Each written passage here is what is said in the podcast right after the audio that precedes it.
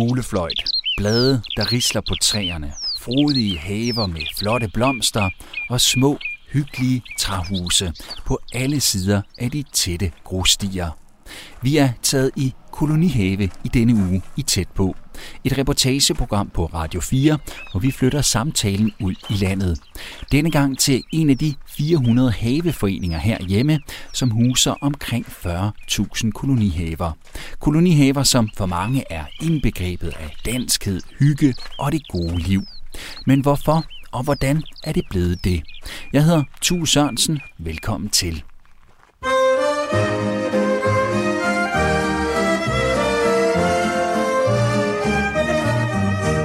Solskin i dit hjerte, så bliver hele verden din. Så smil, hvis du er sur, det er den allerbedste kur. Har du solskin i dit hjerte, banker venner på din dør. Du bliver glad og fri, så en fyr forbi, alt bliver let med godt humør.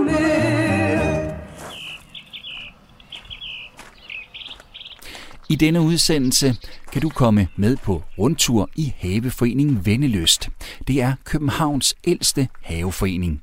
Vi skal også høre, hvordan man driver en haveforening, med alt hvad der er af administration, praktiske opgaver og udfordringer. Goddag. Jeg hedder Kurt Arndt Hansen, og jeg er formand for Haveforeningen Vandløst. Og har været formand i fire år, og siddet i bestyrelsen i otte.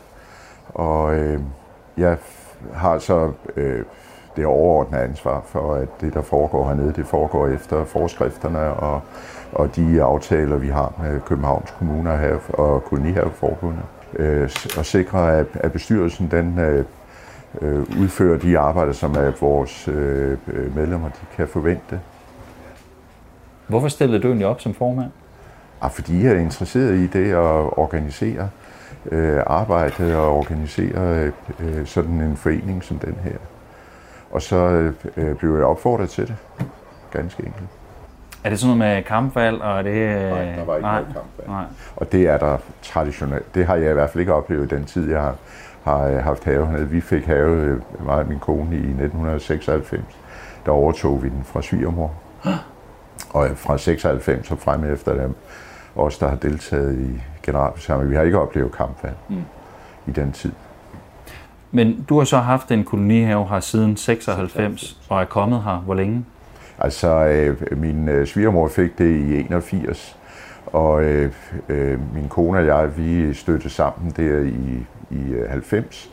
Og øh, så har jeg sådan set øh, været hernede sådan rimelig ofte fra 90 og frem efter. Øh, altså på besøg det, øh, i starten, men ellers øh, fra 96, der er det også selv, der har, har stået med huset og de ting, der er i det. Har du altid øh, i den tid sådan involveret dig i, i ting, der måske ikke kun havde med jeres egen have at gøre? nej. nej. Det gør jeg først øh, i øh, 2012, hvor jeg bliver en del af bestyrelsen. Øh, der, før, før den tid har jeg ikke gjort det. Mm. Der har jeg øh, passet mit arbejde. Jeg er jo pensionist i dag. Jeg blev pensionist øh, for, for to og et halvt år siden. Øh, og øh, det passer jo også meget godt som mit formandsjob, at jeg havde tid til at arbejde med det. Hvor meget tid lægger du i den her formandspost? Jeg har måske nok lagt for meget tid i den. Det er svært at opgøre øh, præcis, ikke? men øh, jeg har sat sådan en, øh, en øh, bare op, der siger, at øh, når folk de øh, henvender sig til os enten øh, på, på skrift eller på øh, øh, SML eller, øh, eller på, på mail, at så øh, øh, sigter jeg på at svare rigtig hurtigt, og det vil sige en dag eller to efter, de har skrevet det, det seneste. Så jeg bruger noget hver dag, noget tid hver dag på at og, øh, dyrke medlemsplejen, hvis man skal sige det sådan. Kunne man bruge hele dagen, hvis det var? Kunne det være et fuldtidsarbejde nærmest? Ej, så skal du også øh, lave noget af det praktisk. Nu har vi jo ansat en øh, havemand til, øh, og sådan en, en art pedel til at sørge for, øh, øh, at det praktiske det fungerer, at der er fyldt op med, med, med ting og sager på vores toiletter, og det er rengjort og alt sådan noget. Men hvis at det øh, lå som et, i bestyrelsesregi, så kunne man sagtens bruge hele dagen. Men det, det mener jeg ikke, jeg gør, og kan og skal. Øh, det er ikke en fuldtidsbeskæftigelse. Mm. Det er jo frivilligt arbejde, det skal vi jo huske. Øh, vi får, bliver jo ikke aflønnet øh, på nogen måde eller sådan noget der, så, øh, så, så det er frivilligt arbejde, man laver. Det skal være lyst, det skal ikke være pligt. Og I er så en bestyrelse. Hvor mange er I i bestyrelsen? Vi er for øjeblikket er vi syv øh, ordinære medlemmer, altså valgt på generalforsamlingen, og så to supplanter, ja. som bliver valgt hvert år.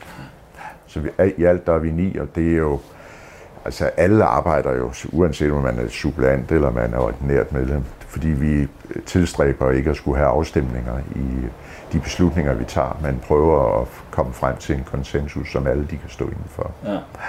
Og i sådan en organisatorisk fordel, så alle måske har et ansvarsområde eller nogle ja. bestemte altså, opgaver og roller i, i, i bestyrelsen? Vi laver hvert år, der laver vi øh, øh sådan en øh, øh, kompetenceliste, hvad det er, man øh, specielt skal være ops på og så videre, det og, og tage sig af. Ikke? Øh, ja. Og så har vi jo øh, undertegnet for, som formand og så øh, vores kasserer. Øh, vi tager os så af de hvad skal man sige, øh, overordnede ting, kommunikation med kommuner og med, med kolonihaveforbund, de økonomiske øh, øh, transaktioner, der skal foregå osv., det, det tager vi os af, og er beslutningsdygtige omkring. Så skal vi selvfølgelig øh, lige redegøre for det på bestyrelsesmødet, de skal ikke til det. Øh, som, og bestyrelsesmødet har vi typisk to gange, eller hvad hedder det, hver anden måned. Øh, og øh, selvfølgelig også over for generalforsamlingen, vi har det det kunne jo lyde som bestyrelser i så meget andet, øh, idrætsforeninger, øh, andelsforeninger, ejerboligforeninger, ja. hvad det nu måtte. Er, er det meget det samme? Det er meget det samme. Ja. Det er jo også frivilligt arbejde ofte. Ja. Og man er jo nødt til at, at, være, at trække på fælles hampen, når man, øh, når man sidder i, øh, i øh, frivillige bestyrelser. Det er man nødt til. Kan du prøve at beskrive nogle af de øh, sådan væsentlige opgaver, nu alle opgaver er sikkert vigtige ja, og væsentlige ja. og alt sådan noget, men, men de store, tunge opgaver, ja. når man skal drive en haveforening, hvad, hvad er de? De tunge bestyrelsesopgaver er jo at, og sikre, skal man sige, at sæsonen den kommer til at forløbe sådan, så alle øh, øh, synes, det er hyggeligt og rart. Og det vil sige, at vi sådan skal have en afveksling af, at der, der foregår nogle fælles aktiviteter på, øh, øh, på vores festplads, øh, øh, men at det samtidig med også foregår under øh, former, som øh, øh, alle kan deltage i, og alle har lyst til at deltage i, og ikke bliver generet af, hvis de ikke deltager.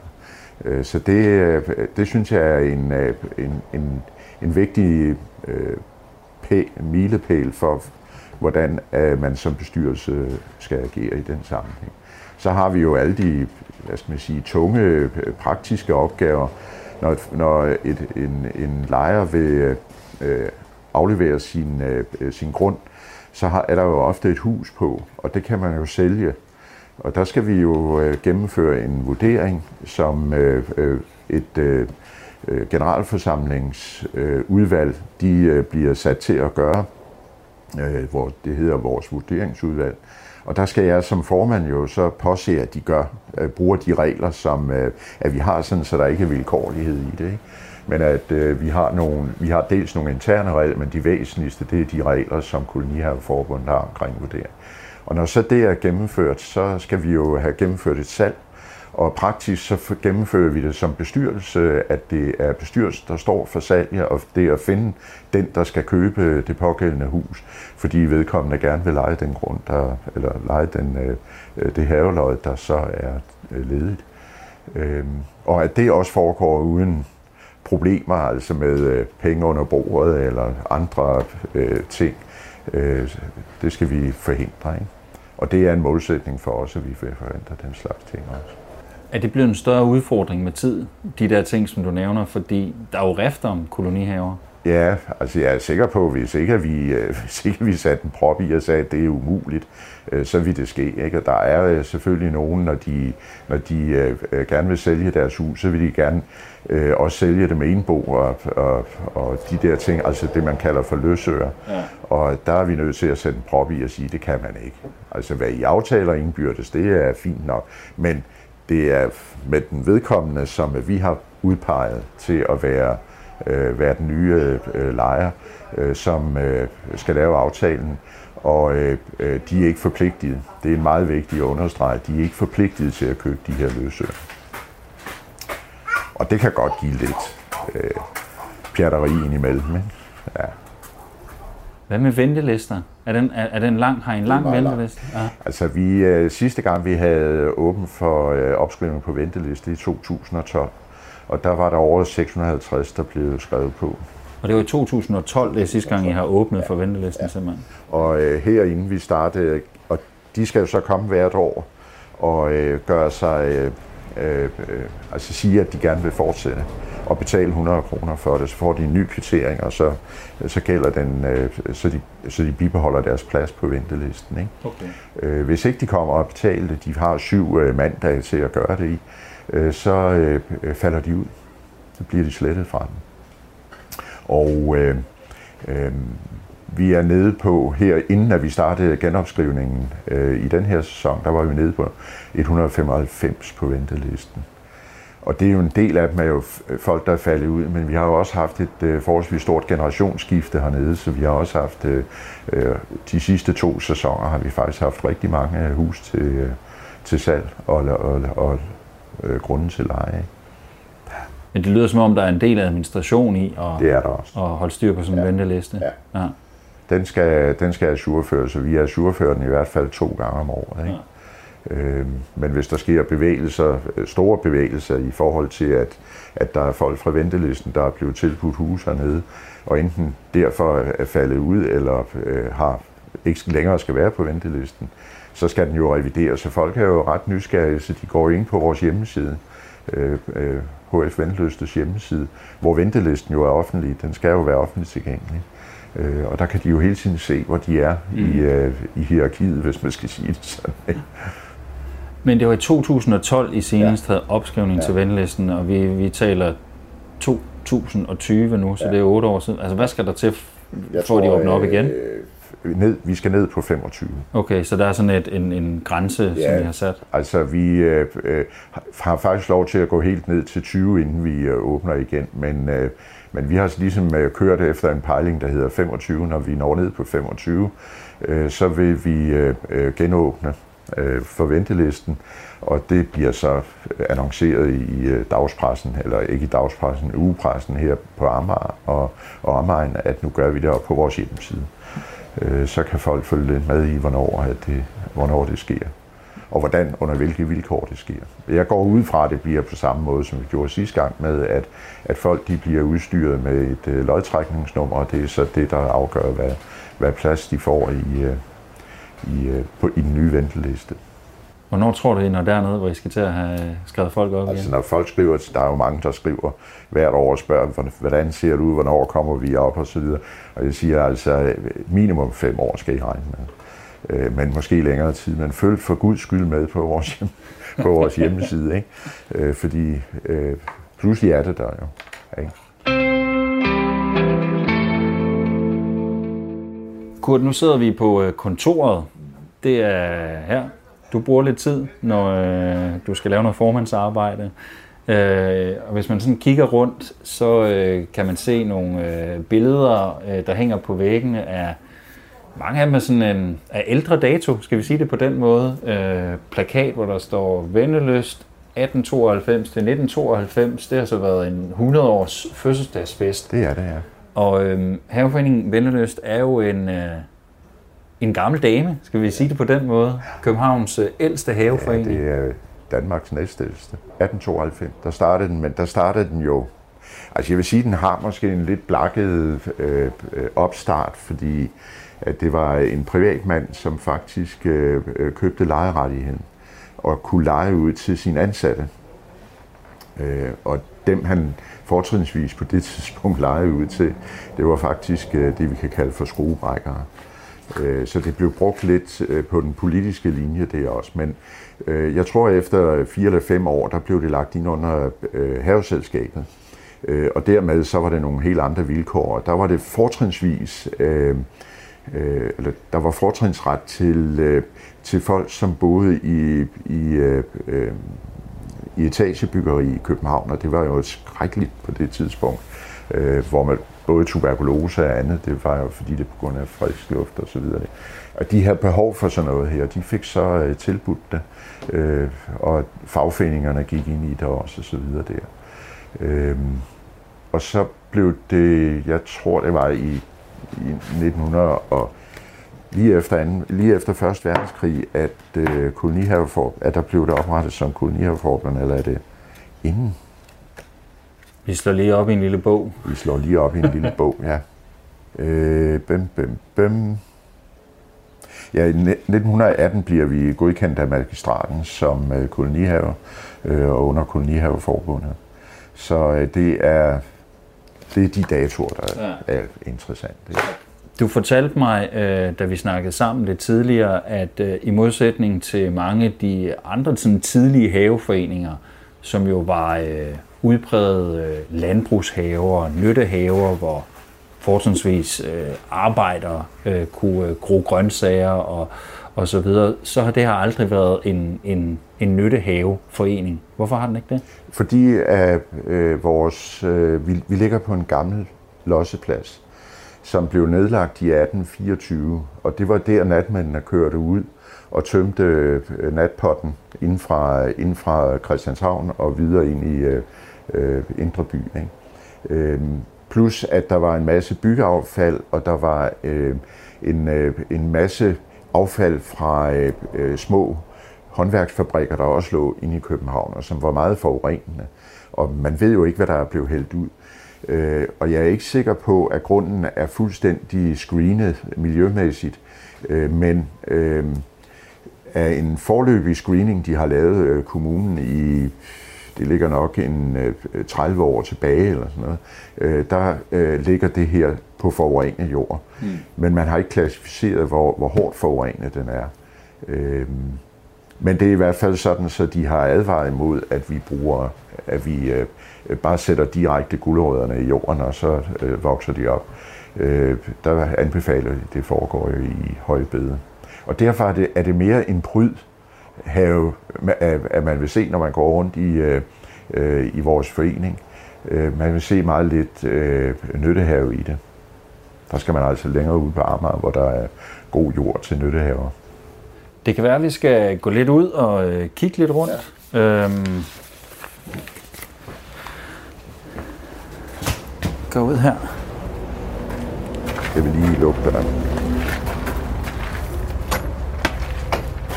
Hvor stor er øh, haveforeningen? Hvor mange, øh, hvor mange haver er der? Der er øh, 236 haver. Af dem er, de, er der 234 medlemmer. Der er to haver, øh, to havelodder, som øh, dels er museumsgrund, øh, og dels er vores øh, kendte kuppelhus, som er koloni, altså er kolonihaveforbundets øh, museum, og den kan vi komme vi jo ned og se. Det er nok det mest øh, fotograferede hus overhovedet, kuppelhuset okay. øh, i Danmark. Ja. Nu er vi så lige trådt uden for øh, kontoret, og, og, og øhm, vi står sådan set lige på begyndelsen af en stor øh, åben plads. Vi står ved siden af et hvad? En kiosk? En, øh, Marketcenter, ja. En, et marketenteri. Det er det, I kalder det. Ja. Og så er der den her øh, lidt store øh, åbne øh, fælles plads med ja. en, øh, en scene. Ja. Hvad foregår der deroppe? Ja, en gang om året foregår der en øh, revy, har vi haft i de sidste 32 år. Nu har vi ikke kunnet det i år, fordi øh, coronaen jo har slået til. Ellers ville det have været den 33. revy. Og det er jo også et tydeligt eksempel på, øh, hvad folk de foretager sig, når de er hernede, fordi det er en øh, revy, som er øh, nogle, nogle mennesker hernede fra selv skriver og fremfører. De er en øh, 8-10 stykker plus nogle musikere øh, til det. Og så har vi en, øh, en øh, fest, øh, sommerfest kalder vi det, hvor, at de, hvor en del af, af dagsordenen på øh, den sommerfest, det er, at vi gennemfører den her revy og, så, og det møder stort set alle op til. Men den bliver simpelthen kun brugt den ene gang om året? Den brugt den ene gang om året. Okay. Den kan også godt bruges, hvis, uh, hvis uh, der bliver holdt sådan en, en uh, uh, høstfest, som vi kalder det, som ligger i august måned, eller en forårsfest, som ligger i uh, maj måned, kan den uh, bruges, hvis der kommer uh, stort orkester på. Altså hvis der er 4-5 musikere eller sådan noget, så kan den sådan set øh, hurtigt rækkes til, så de kan, så de kan være Så står der en masse bænke, som man selvfølgelig kan sidde ved, hvis ja. der foregår noget på scenen, men også, øh, også i andre. Altså det er noget, som folk, det står til fri afbenyttelse. Ja. Og hvad, hvad bruger folk den typisk til? Kommer de ned og køber en is eller en Ja, øh, køber en is, eller en, køber, øh, eller køber lidt sig. håndmadder, eller Ja. sådan noget der, og sætter sig, ikke? Eller tager nogle håndmadder med deres madpakke, ikke? Øh, så sætter de sig ved, ved bænkene og øh, hygger sig lidt der, ikke? Og øh, dem, der har børn med, der går børnene jo så over på legepladsen og leger der, som ligger lige ved siden af. Øh, Hvis man sidder og lytter til det her og undrer sig over, at der er lidt larm i baggrunden, så kan man jo godt høre, at der er gang i noget uden for haveforeningen. Der er noget byggearbejde i gang derovre, hvis man skulle undre sig over det. Det må være lidt irriterende. Er det ikke det? Jo, det er altid irriterende, men det er jo en del af byens larm, ikke? Altså det må man jo leve med, øh, når vi bor inde i en by. Ja. Okay. Hvordan er, øh, altså er det en, nu ved jeg du har jo sikkert ikke været i samtlige haveforeninger i, i landet, men er den sådan meget typisk inddelt? Vi har ligesom den her øh, store åbne fællesplads, ja. som er sådan midt i haveforeningen, Ja, ja. og så er der masser af stier, ned som der. springer ud derfra, og hvor vi så har haverne til, til begge sider af de her stier. Jeg tror, at det er, øh, det er en generel masterplan for en øh, kolonihave. Ikke? Altså, man har et, et større fællesområde, hvor man øh, har mulighed for at kan lave noget fællesskab. Og så har man en kiosk, det er der langt de fleste også har. Ikke? Og så øh, har man øh, øh, fællesfaciliteterne, som jo er toiletter, og bad og vaskeri og hvad det ellers er. Det er jo sådan øh, arrangeret i øh, begge ender og midt på her i, i vores foreninger. Det tror jeg også, det er i ret mange andre. Det, der adskiller den her fra andre foreninger, er jo, at den er meget lille og meget snæver. Altså, du kan jo næsten se, at gangarealerne, de er jo en meter. Det er mere er de ikke på, vel? Det er ikke Øh, det er ikke meget, vel? Og der vil du typisk i andre haveforeninger se, at du kan køre med bil og, og så videre der. Så vi har nogle strikse øh, forhold her i forhold til, at du må ikke cykle her, og, og du øh, må ikke kø- slet ikke køre bil, eller er der ingen, der kan komme ind med. Vel? Øh, og man skal sørge for at holde gangareal så nogenlunde i øh, intakt tilstand, så folk de kan komme igennem med deres, øh, med deres varer eller noget andet. Ikke? Så det går ikke, at man lader rosenbusken derhen bare gro øh, ud over. Det, ja, den skal fås. Og hvis vi skal lidt ned af Rosenvej, hedder den, der øh, peger pilen øh, skiltet ned til kuppelhuset, som du snakkede om blandt andet også. Ja.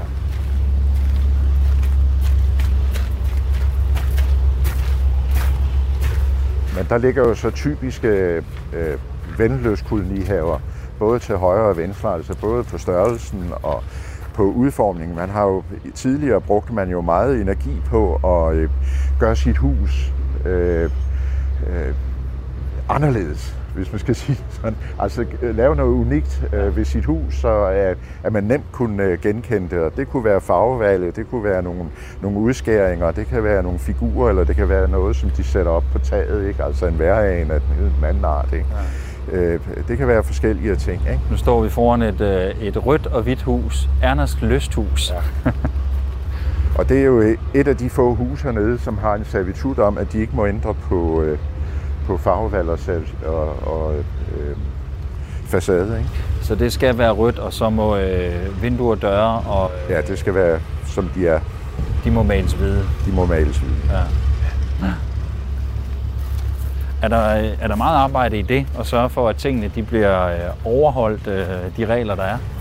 Ej, det synes jeg faktisk, folk er rigtig gode til selv. Men det er jo også fordi, at på generalforsamlinger, der har de selv været med til at beslutte de ting. Så det er jo øh, et spørgsmål om, at man har, at man har øh, øh, gjort sig selv ansvarlig også. Ikke? Ja. Og det, øh, det er folk rigtig gode til. Ikke? Altså, det er meget få øh, nabokonflikter, at vi som bestyrelse skal ind og blande os i, eller jeg som øh, øh, formand skal ind og blande mig i. Det er man altså ret god til. Hej hej.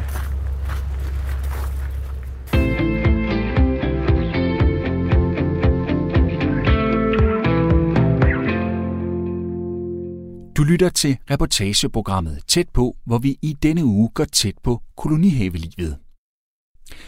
Vi er på besøg i Haveforeningen Vennelyst, som er Københavns ældste haveforening. Om lidt fortsætter vi samtalen og turen rundt mellem kolonihaverne sammen med foreningens formand Kurt Arndt Hansen.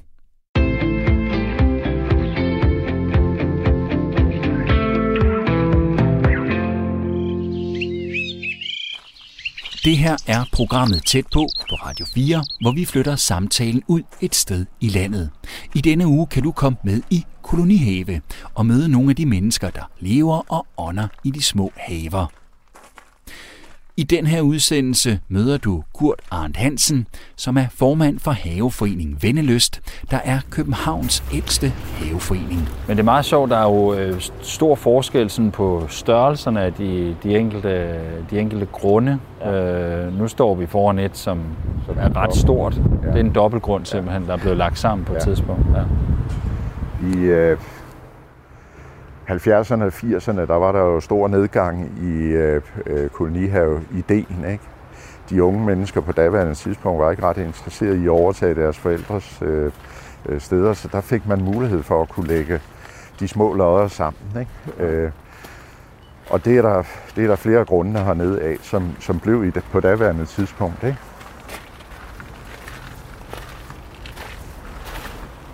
Her er et, der er malet helt blåt. Ja. og der er smedens hus. Og, og der er også øh, nogle øh, sådan mere skrigende farver, ja, ja, ja. lyserød og lilla derovre. Ja. Ah. Altså, der er jo ikke nogen øh, regler for, hvad man... Hvis ikke der ligger en servitut på selve huset, som nu nede på Ernas øh, lysthus, ikke? Øh, de andre, de må jo stort set gøre, hvad de, hvad de har lyst til. Altså, de skal prøve at, og, øh, sådan ligesom bevare, hvad skal man sige, helhedsindtryk af, at det ikke bliver for, øh, øh, at det ikke kommer til at stride for meget, ikke? Men, ja. øh, men øh, det er de langt de fleste er altså også rigtig gode til. Men der er vel også nogle regler for, hvor meget øh, de må bygge? Øh, der er regler, byggeregler, ja. ja. Så huset må kun være ekstra antal kvadratmeter i forhold til hvad grunden, ja. eller... Ja. ja. Og det er jo fastlagt i lejekontrakten med Københavns Kommune, plus at vi har nogle lokale regler. Men alt det er jo ligesom for øjeblikket, det har du sikkert hørt om, alt det er, er jo for øjeblikket opløst fuldstændig, fordi at vi er blevet lagt ind under det, der hedder byggeregulativ 18, som kommunen ikke rigtig kan finde ud af at forholde sig til, hvordan de skal, hvordan de skal forholde sig med, med kolonihaver. Og det har stået på nu i tre år, hvor vi ikke har kunnet vi har jo tidligere haft byggesagsbehandling i altså opstarten af byggesagsbehandlingen i bestyrelsen. Det har vi fuldstændig fralagt os. Vi kan ikke, øh, vi kan ikke tage ansvaret for det, fordi vi kan, når vi ikke kan få præcise retningslinjer omkring det fra kommunen af eller fra byggemyndigheden af, så øh, kan vi heller ikke administrere efter. Så vi er stoppet fuldstændig med at have byggesag. Så hvis folk de bygger noget og bygger om og sådan noget der, så er det fuldstændig på eget ansvar. Og det er der jeg, har, jeg er ikke bekendt med det, men, øh, men øh, jeg kunne da forestille mig, at der er nogen, der gør det. Ikke? Men jeg går jo ikke rundt som politimand. Og du går ikke rundt med den løftede pegefinger nej, hele tiden? Nej. Hvordan er så det jeg der? tager udgangspunkt i, at de har søgt de steder, de skal osv. På det tidspunkt, hvor at, øh, huset skal vurderes og sættes øh, til salg, øh, så øh, er vi jo nødt til at have øh, de øh, byggetilladelser, som er der, for ellers kan man ikke vurdere det, der ikke er godkendt. Det kan vi ikke vurdere. Og hvad nu, hvis man opdager, at der så er blevet bygget noget, som der ikke var en tilladelse så kan, der, så kan øh, vurderingsfolkene ikke tage penge for. Altså, så skal de ikke indregne det i, øh, i øh, øh, vurderingssummen. Okay, så det er ikke fordi, det så skal rives ned, eller skal pilles væk? Øh, altså, det principielt bliver... skal man jo. Okay. Principielt skal man jo pille det ned, ikke? Hvordan er det der samarbejde med kommunen ellers? Fordi det er jo kommunens jord, haveforeningen ligger på, så de ejer jo sådan set jorden. Er der sådan en kontrakt på, hvor lang tid? Ja, der er øh, forløbig, så er der jo kontrakt til 24 med, øh, med øh, kommunen her på vores, på vores lod. Og øh, den er i gang med at blive forlænget til øh, altså 30 år yderligere. Og det hænger sammen med, at kommunen formodentlig vil pålægge øh, øh, det her område at blive øh, kloakeret. Og øh, så skal der jo, det skal jo blandt andet kunne finansieres øh, sådan en kloakering. Og det kan vi ikke under de nuværende, hvor, hvor kontrakten udløber om fire, øh, i 2024, øh, for der er jo ikke nogen, der så vil, altså nogle realkreditinstitutter eller, eller banker, som så vil øh, løbe den risiko. Så øh, derfor bliver kontrakten øh, forlænget. Det er ikke helt færdigt endnu, øh, hvor langt den så bliver forlænget, om den bliver ude over 30 år. Det, det vil vise sig, når Ja. vi ser udkastet. Men de bestemmer, at øh, det skal kloakeres, så de har selvfølgelig noget at skulle sige i forhold til, Ja, hvor... fordi de er jo, øh, hvad hedder det, de er jo ejer af jorden, Ja. og det er jo ejerne, der bliver pålagt at kloakere. Det er ligesom ude i det almindelige samfund. Okay. Det er ejerne, der, der bliver pålagt at kloakere. Så kan dem, som lejer jorden, de kan så blive pålagt at tilslutte sig kloaknettet. Ikke? Men det er ejeren, der, bliver, der øh, får pålægget om, at der skal kloakeres fra byggemyndigheden. Ikke? Blander de sig ellers meget i, hvad der foregår her? Det er, altså jeg, jeg tror ikke, at jeg har øh, oplevet, øh, at kommunen har kommet ind og, og gjort nogen ting. Det klarer vi selv, det der skal klares, eller trækker på kolonihaveforbundet, hvis det er nødvendigt. Og så tager de øh, de nødvendige snakke med ejerne. Det er ikke, der er ikke nogen direkte kanal mellem os og, og, og ejerne. Det går igennem kolonihaveforbundet. Nu er vi så ved... Øh, det er kuppelhuset. Ja. Prøv lige, hvad, hvad er historien bag den? Ja, det er jo en, øh, en brødmester. En brødmester fra øh, øh, øh, Brøndshøj, som øh, øh, lavede det til sit eget kolonihave øh, ude på Godthåbsvej. Øh, og øh, det var et lidt større hus end det. Det er kun en lille del af det, der er tilbage. Øh, og da øh, den øh, kolonihave blev nedlagt, så stod det hus her som øh, øh, tilbage derude, og øh, der øh, fandt øh, kolonihaveforbundet ud af, at de ville købe det som et eksempel øh, på en kolonihave, en typisk kolonihave på daværende tidspunkt, som var sådan lidt ekstraordinært. Ikke? Og øh, det er jo en meget øh, øh, ikonisk bygning, øh, og den er så blevet placeret her hos os. Men det er kolonihaveforbundets øh, øh, legemål, det her. Øh, og huset skal de så stå for at vedligeholde, og, og lige så herren skal også vedligeholdes. Ikke? Men selve huset, som hedder kuppelhuset, går ud fra, fordi der er en, en kuppel, Ja. øh, sådan en, en kuppelspir Ja. på toppen af det. Det har så ikke stået her til at starte med, det er blevet... Nej, det er blevet Sat herned. Ja. Ja. ja. Og øh, altså det er jo ikonisk, og øh, ligner jo østerlandsk øh, øh, kuppel, der er blevet sat op. Ikke? Og hvordan er det? Det kan være, at vi lige skal søge lidt læg herover, ja. Kurt. Nu begynder det at regne. Det er ikke rigtig kolonihave værd, synes jeg ikke. Nej, jamen, det er jo en del af kolonihavelivet også. Ikke? Ja, det er det selvfølgelig. Det er det selvfølgelig. Ja.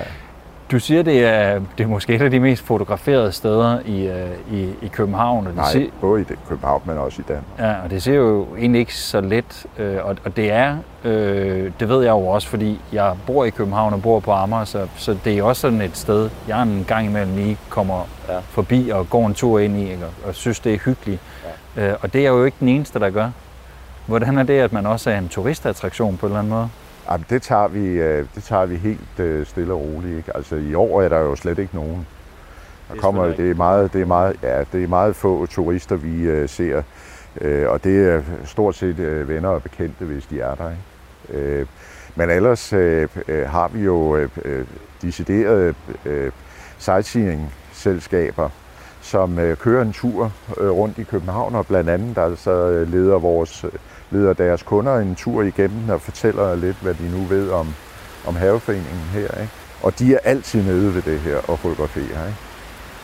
Øh, og det er jo, det er jo kinesere, japanere fortrinsvis, ikke? Som, og amerikanere, øh, som, som øh, altså ude for de store krydstogtskibe, ikke? Øh, som øh, kommer hertil. Ikke? Og det er derfor, jeg siger, at det er øh, måske et af de mest fotograferede i hele verden. Ikke? Mm. Fordi der i hvert fald ligger mange øh, i billedalbumene over i Japan og i USA og i Kina. Ikke? Øh, eksempler på det her hus. Men er det, o- er, altså, er det okay? Altså selvfølgelig er det okay, tænker jeg, men kan man ikke også føle sig lidt overbegloet? Fordi der er jo ikke, altså man kan jo kigge stort set ind over ja. alle hækkene ja. til alle haverne. Ja. Ej, men jeg synes, de er meget gode til at, at, at holde, altså være, være diskrete. Der er nogle enkelte, som synes, at de skal hen og trække tingene fra hinanden og kigge ind. Ikke? Men øh, ej, normalt synes jeg, de er meget gode til at være diskrete, de øh, øh, turister, der kommer. Ikke? Men altså, vi, øh, vi har jo lært at leve med det. Det er en del af det. Ikke? Og vi vil jo selvfølgelig også gerne øh, bibeholde vores lille haveforening, som det er jo vældig aktiv for os at kunne argumentere med kommunen blandt andet, øh, hvis man har nogle konflikter med dem. Ikke? Øh, at øh, I skal lige huske på, at det faktisk er en øh, forholdsvis stor turistattraktion for København. Ikke? Så på den måde, så er der også lidt strategi. Der er lidt strategi. Ja. Også, ja. Kurt, du fortalte øh, tidligere, da vi sad inde på øh, kontoret, nu står vi ude og har søgt læ under et lille træ. Hold op, så begynder det at regne. Øhm, du fortalte det her med, at der har været sådan et øh, over, over øh, de sidste par år et generationsskifte her. Ja. Øh, er det mange øh, nye, mange unge, der også er kommet ind, eller, eller Ja, hvordan har kom, det været? øh, Der kom øh, ret mange unge ind, og børnefamilier, og det, øh, det kan vi jo blandt andet se op på legepladsen. Den bliver brugt rigtig meget, og det er faktisk kun inden for de sidste 3-4 år, den er begyndt at blive, øh, blive rigtig øh, øh, befolket igen. Øh, ellers har den stået sådan nærmest tom i, i adskillige år. Ikke? Mm. Og øh, meget, øh, altså halvdelen af dem er øh, øh, generationsskift, og den anden halvdel, det er nye, øh, simpelthen nye børnefamilier, der er kommet til. Ikke? Øh, og nye familier i det hele taget, som er kommet til. Ikke? Og hvad betyder det sådan for øh, fællesskabet og, og sådan foreningsdelen af haveforeningen? Fordi de skal vel ind og lære nogle traditioner, som er her, og hvordan man er en del af det fællesskab. Ja. Altså, øh, jeg hører jo sådan i min øresnegl, at, at øh, de gamle, de siger, at det var ikke som i gamle dage. Ikke? Og øh, der var meget mere fællesskab i gamle dage, og man kom ind til hinanden, og man drak en øl sammen, og man hjalp hinanden, hvis man øh, skulle... Øh, hvis, hvis man havde et problem øh, øh bygningsmæssigt eller havemæssigt, så hjalp man hinanden. Ikke? Øh, og det siger de gamle i dag, at det er næsten gået af fløjten. Ikke? Altså man er meget mere sig selv, og det er det liv, man laver i haven, det er meget sådan øh, snævert. Øh, og der kunne, altså personligt kunne jeg da godt tænke mig, at vi, at vi måske var lidt mere åbne, men vi er jo heller ikke særlig gode til selv at tage, at tage imod øh, øh, nye, der kommer. Altså jer, der har været her i lang tid. Ja, og os, der har været der, vi er jo også lidt diskrete, ikke? Og, og øh, måske lidt øh, personlige og holder os, holder os for os selv, ikke? Øh, så altså det er, øh, der, er, der er sket nogle øh, øh, samfundsmæssige forandringer, det her med, at man bliver mere, man bliver mere individualist og, og så videre. Og det afspejler også øh, øh, sådan en haveforening som den her, ikke? Så man kan sige, at man tager det med ind i haveforeningen, når man med kommer ind i haveforeningen, Ja. Ja, det kan man godt sige. Ikke? Men man bliver mere individualist og mere individuel øh, opfattende af, hvad hvad, det, hvad det er, man vil. Ikke? Øh, Men kunne I ikke bare blive bedre til at, så at tage imod dem og inkludere dem i Har du et fællesskabet? godt forslag til, hvad vi skal gøre? Vi holder jo som sagt altså nogle øh, øh, fester, som øh, øh, foreningen står for. Ikke? Øh, og der kan vi se, at der, der mangler vi at, at få det gjort interessant for øh, de unge til også at komme, altså de unge nye familier, øh, som er her til at komme. Ikke? Øh, og jeg kan jo godt forstå, at hvis, hvis de synes, at, at der er for mange, der sidder foran en tår over tørsten, og det er, det er trætteligt at se på. Det er, det er man jo, men det er en del af kolonihavelivet også, ikke? Og det bliver man nødt til at acceptere fra begge sider af, ikke? Mm. Øh, at sådan er det. Øh, og det skal man lige lære. Kan du blive bekymret over, hvad det er for en haveforening, det her det er om 10 år for eksempel? Ja, men det er der mange årsager til. Det er jo ikke kun øh, udskiftningen af øh, beboerne, det handler om, eller af lejerne vel. Det er jo også, øh, hvad er det, hvad er det øh, politikerne vil, og hvad er det af, af øh, forvaltningen vil med, med området. Ikke? Hvad er det for en byudvikling, der kommer til at foregå osv.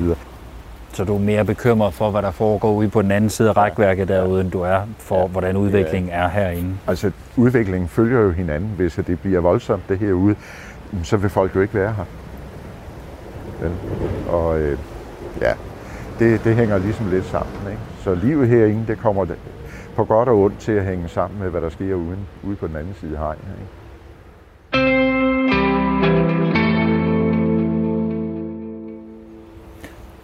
Prøv lige at stikke en hånd ud og se, om det stadigvæk regner, om vi kan gå videre. Vi kan godt gå lidt videre. Kan vi det? Ja, Ja, det er næsten holdt op.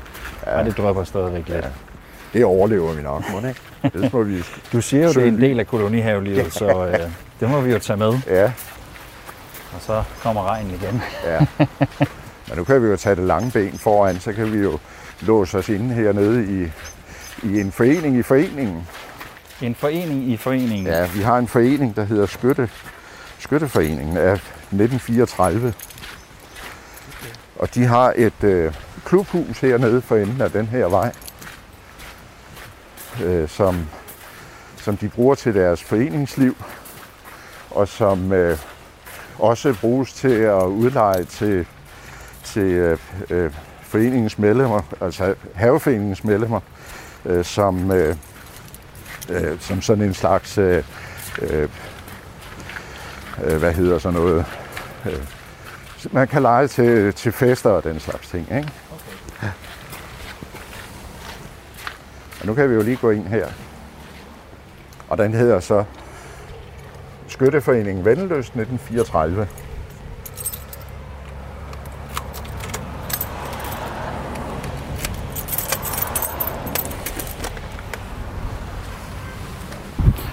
Så kommer vi indenfor. Også lidt tørvejr.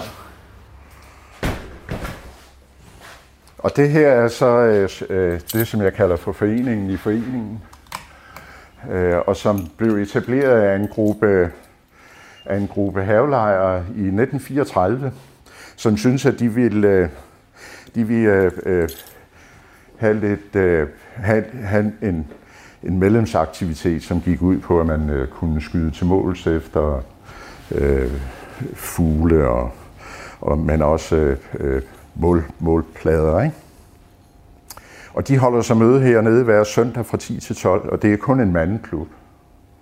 Der kan kun komme kvinder, eller der kan kun komme mænd. Øhm, og de holder hver, hver søndag, og det har de gjort siden 1934. Okay. Det er, Selv- ikke, det er ikke selv så politisk korrekt i disse dage, Nej, det kun det er, er for det mænd. Men, uh, Det er det ikke, men øh, der bliver holdt fast i det. Kvinderne har fået så mange tilbud om, at jamen, de, kan, de kan jo så holde om lørdagen, eller om torsdagen, eller hvornår de ellers vil. Øh, men øh, det er aldrig blevet rigtigt til noget. Men der fra 10 til 12, der er kvinder forment adgang. Der skal mandfolkene have lov til at... Og der er cirka 28 medlemmer i dag hernede. Den har jo også en lang historie, gloværdig historie. Øh, der er flere af dem, som var øh, gamle skyttemedlemmer. Du kan næsten se alle de gamle. ja, der hænger Billeder. billeder hele vejen Ja. rundt på væggene, fra, uh, ja, både fra Ja. gamle dage og Ja. nogle lidt nyere. Ja, og det er, øh, de, de havde jo en, øh, en øh, tid også under, under 2. verdenskrig, hvor øh, at flere af de her skyttemedlemmer, de også deltog i modstandsbevægelsen. Og derfor så øh, øh, kom general Ewing, da han kom til København for at overtage nøglerne ude på Svanemøllen øh, station, kom han til øh, øh, hernede til Skytteforeningen øh, og ville øh, give sin øh, gratitude til, til øh, øh, medlemmerne hernede for deres indsats og skød blandt andet til måls. Øh, Turing, han var generalmajor i den britiske ja. hær, så? Ja. ja. Okay. Specielt. Ja. Men altså, når man, når man sådan står herinde og kigger rundt, så kan man, man kan jo godt se, at det er lidt den her mandehule, ikke? Altså, Du kan også lugte det. Ja, man kan, det sagde du selv. Men vi har, øh, vi har sådan lidt det her lidt brune værtshusudtryk ja. i det, ikke? Med, med brune trævægge, og ja. jeg kan se, der både står lidt askebær og et par, par flasker, og der er også en bar deromme, og øh, det, det, øh, der, der, er, der er grobund for lidt mandehørn, tænker jeg. Altså alt det bygget op omkring øh, øh, skytteforeninger, og skytteforeninger var jo mandehørnsforeninger øh, helt tilbage fra øh, øh, svenske krigen i 1659, tror jeg det var, øh, at man begyndte at lave de københavnske skytteforeninger. Ikke? Øh, så det er sådan en tradition, og den her bygger jo også på den tradition, og, og de regler, der eksisterer her er jo øh, og skytteforeningsregler, det er jo sådan nogle, som du kan genkende i andre skytteforeninger. Ikke? Så det er der ikke meget forskel på. Og det er sådan en tradition, man ikke går ind og piller ved som formand for Det, foreningen. nej, jeg piller ikke ved det som, som formand. Øh, det, den, de har deres egen bestyrelse og deres egen formand hernede, og det, det øh, styrer de fuldstændig. De, skal, de lever bare hernede på samme vilkår, som øh, er medlemmerne ude i, øh, ude i øh, resten af foreningen gør. Og så længe de overholder de, de retningslinjer, som, som vi har vedtaget på generalforsamlingen, så er der ikke nogen problemer. Jeg kiggede lige ud af vinduet, og det så ud som om det var øh, stoppet med at regne. Så jeg tænker, om vi øh, skulle hoppe ud igen, Kurt, og så tænker jeg måske, at vi bare lige mangler et sidste stop. Ja. Øh, og det var øh, måske passende at gå en tur forbi din have. Nå, ja, det kan vi da også.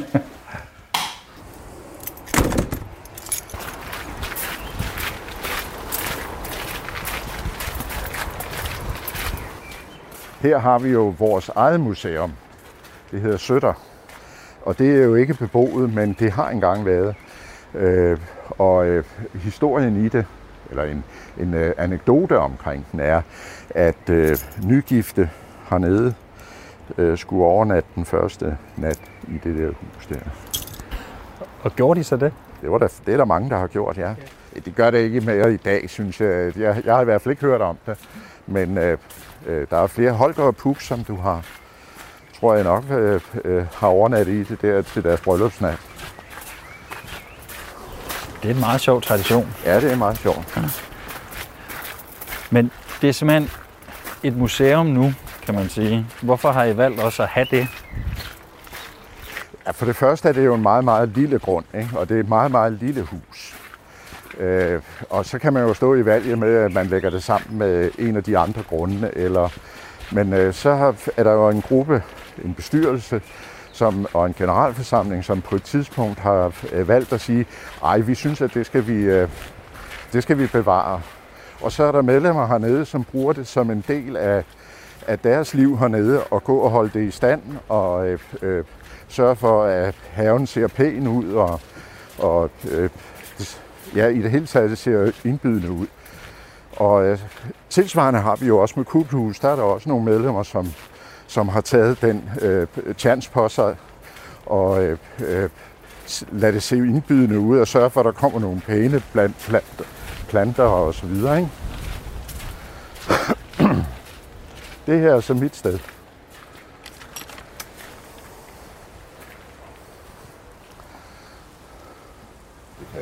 Men, men du kan godt få tid til også at, at få passet det og... Ja, altså jeg elsker at være hernede, og jeg kan godt lide at tage en morfar under det der pæretræ der, når solen skinner. Ikke? Der er det jo noget af det bedste at ligge under, det er et træ. For den skygge, et træ laver, det er, det er en luftig skygge. Og der står et, øh, sådan en, en, for- en fornuftig størrelse pæretræ sådan Ja. midt i haven, Ja. hvor du kan ligge og tage en morfar under. Ja. Hvordan er det, respekterer folk det, at når du er her, Ja. så er du bare Kurt, Ja. der har det her kolonihavestykke, og når du sidder oppe på kontoret, Ja. så er du formand. Det gør folk Det simpelthen. gør de. Altså, øh, folk kommer ikke og løber mig på døren. Og det er jeg jo selvfølgelig vældig glad for. Øh, Det er jo ikke fordi, jeg er afvisende, hvis, øh, hvis der kommer en. Ikke? Men de, de, de udviser den der øh, pli, hvis man skal sige det, at øh, når jeg er her, så er jeg privatkurt, og så er det ikke fordi, jeg skal belemres med, med foreningssager. De kan altid skrive på min, øh, øh, på min mail, og de kan møde op om mandagen til kontortiden. Jeg har kontortid hver mandag en time, og der kan de møde op med deres problemer, og så ser vi, om det er noget, som vi skal blande os i som bestyrelse, eller har et godt råd, eller hvad det ellers er. Ikke? Øh, øh, ja. Men nej, de løber slet ikke meget på dørene, det er jeg glad for. Så de respekterer, hvis du ligger Ja. der under pæretræet Ja. og får dig en morfar, at øh, Ja. så skal du have den lur. Ja. Det gør er de. meget rart, tænker jeg. Har du solskin i dit hjerte, så bliver hele verden din. Så smil, hvis du er sur, det er den allerbedste kur. Har du solskin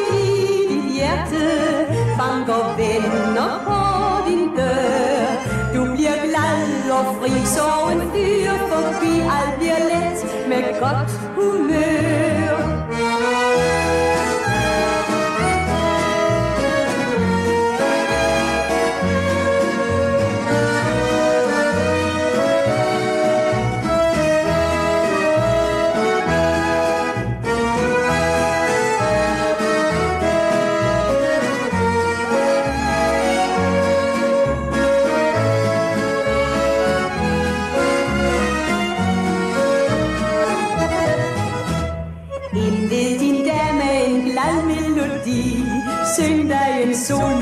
Sang.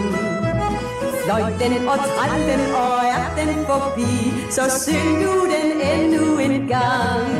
Har du solskin i dit hjerte?